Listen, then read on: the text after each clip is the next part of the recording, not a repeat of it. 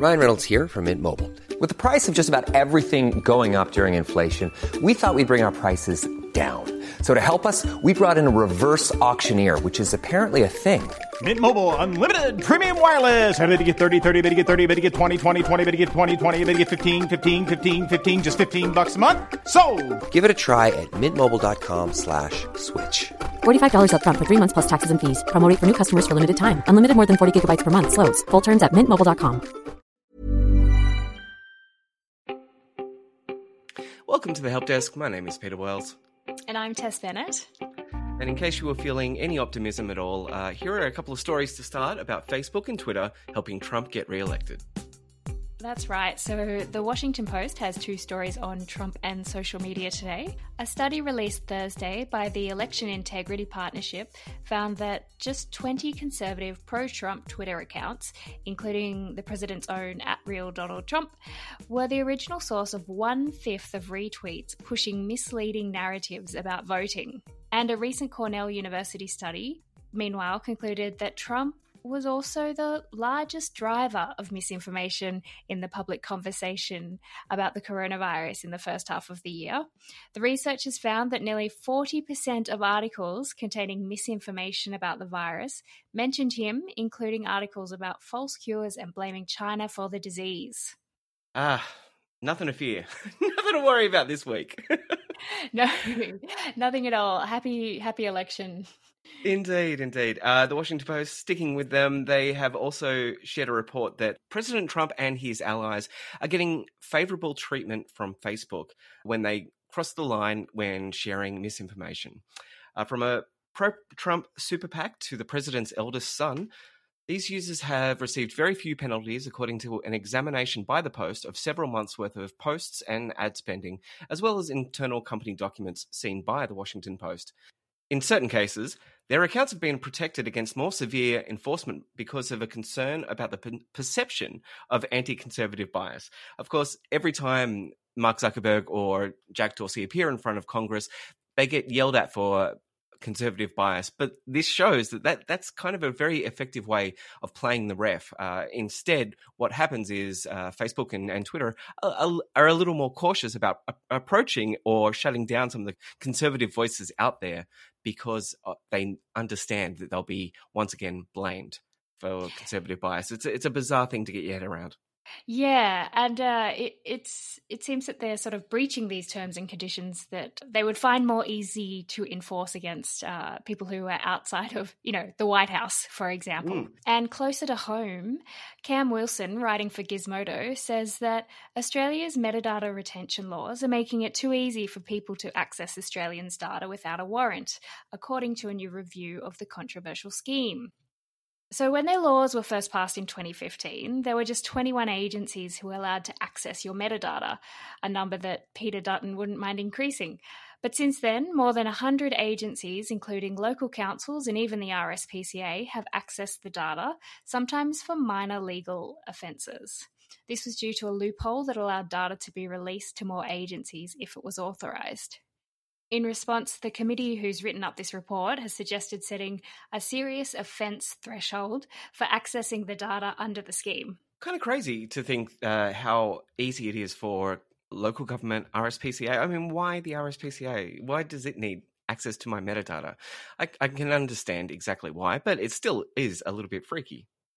Yeah, I think this is one of those examples of just scope creep, where mm. uh, something that hasn't been overly well written in the eyes of privacy advocates in the first place has just been allowed to spiral. So it's good that they're taking a look at this and potentially closing off those loopholes. Yeah, you would hope so. Staying with the Australian government, and there is a rumour in the Sydney Morning Herald today that the government is possibly thinking of watering down some of the Facebook Google regulations. The Herald is reporting the federal government is considering weakening the new rules designed to force Google and Facebook to pay news publishers, following the fierce lobbying and threats from the tech giants to leave the Australian market. Yeah, so completely unsurprising that Google and mm-hmm. Facebook have been aggressively lobbying the government. Of course, they have been. They are well resourced, and it's very much in their interest to do so. I I totally buy this story. If I would make a prediction, I think when this code comes out, it'll be something really wussy.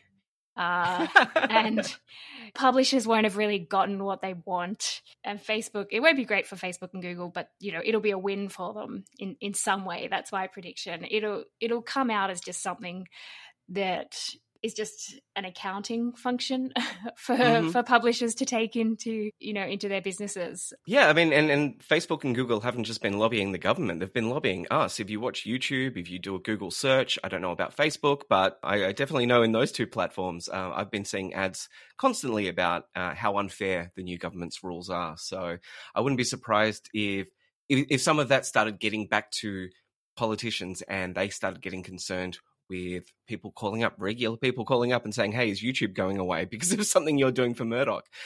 It's it's very hard to find a a hero in this story, but I, am with you. I, I, really do think that I would be very surprised if if the original laws uh, were enacted as planned.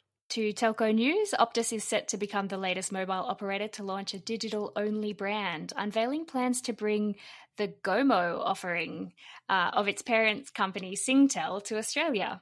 The telco said in a statement that Gomo would offer straightforward subscription pricing and target value conscious Australians seeking easy mobile connectivity.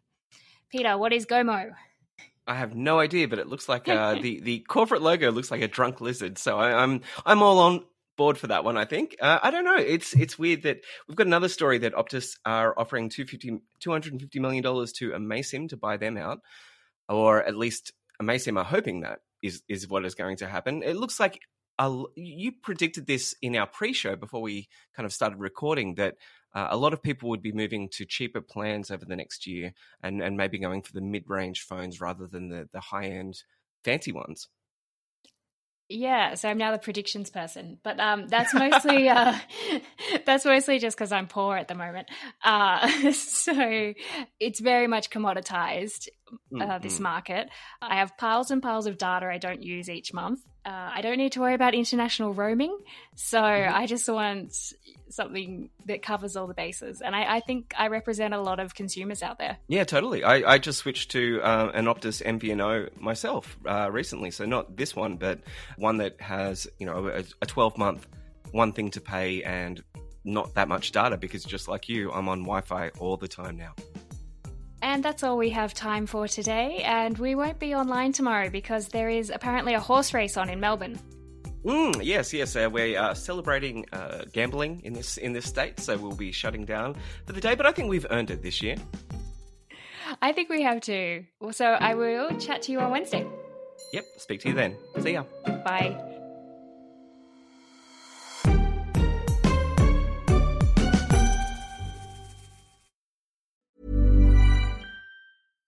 Hi, I'm Daniel, founder of Pretty Litter. Cats and cat owners deserve better than any old fashioned litter. That's why I teamed up with scientists and veterinarians to create Pretty Litter. Its innovative crystal formula has superior odor control and weighs up to 80% less than clay litter.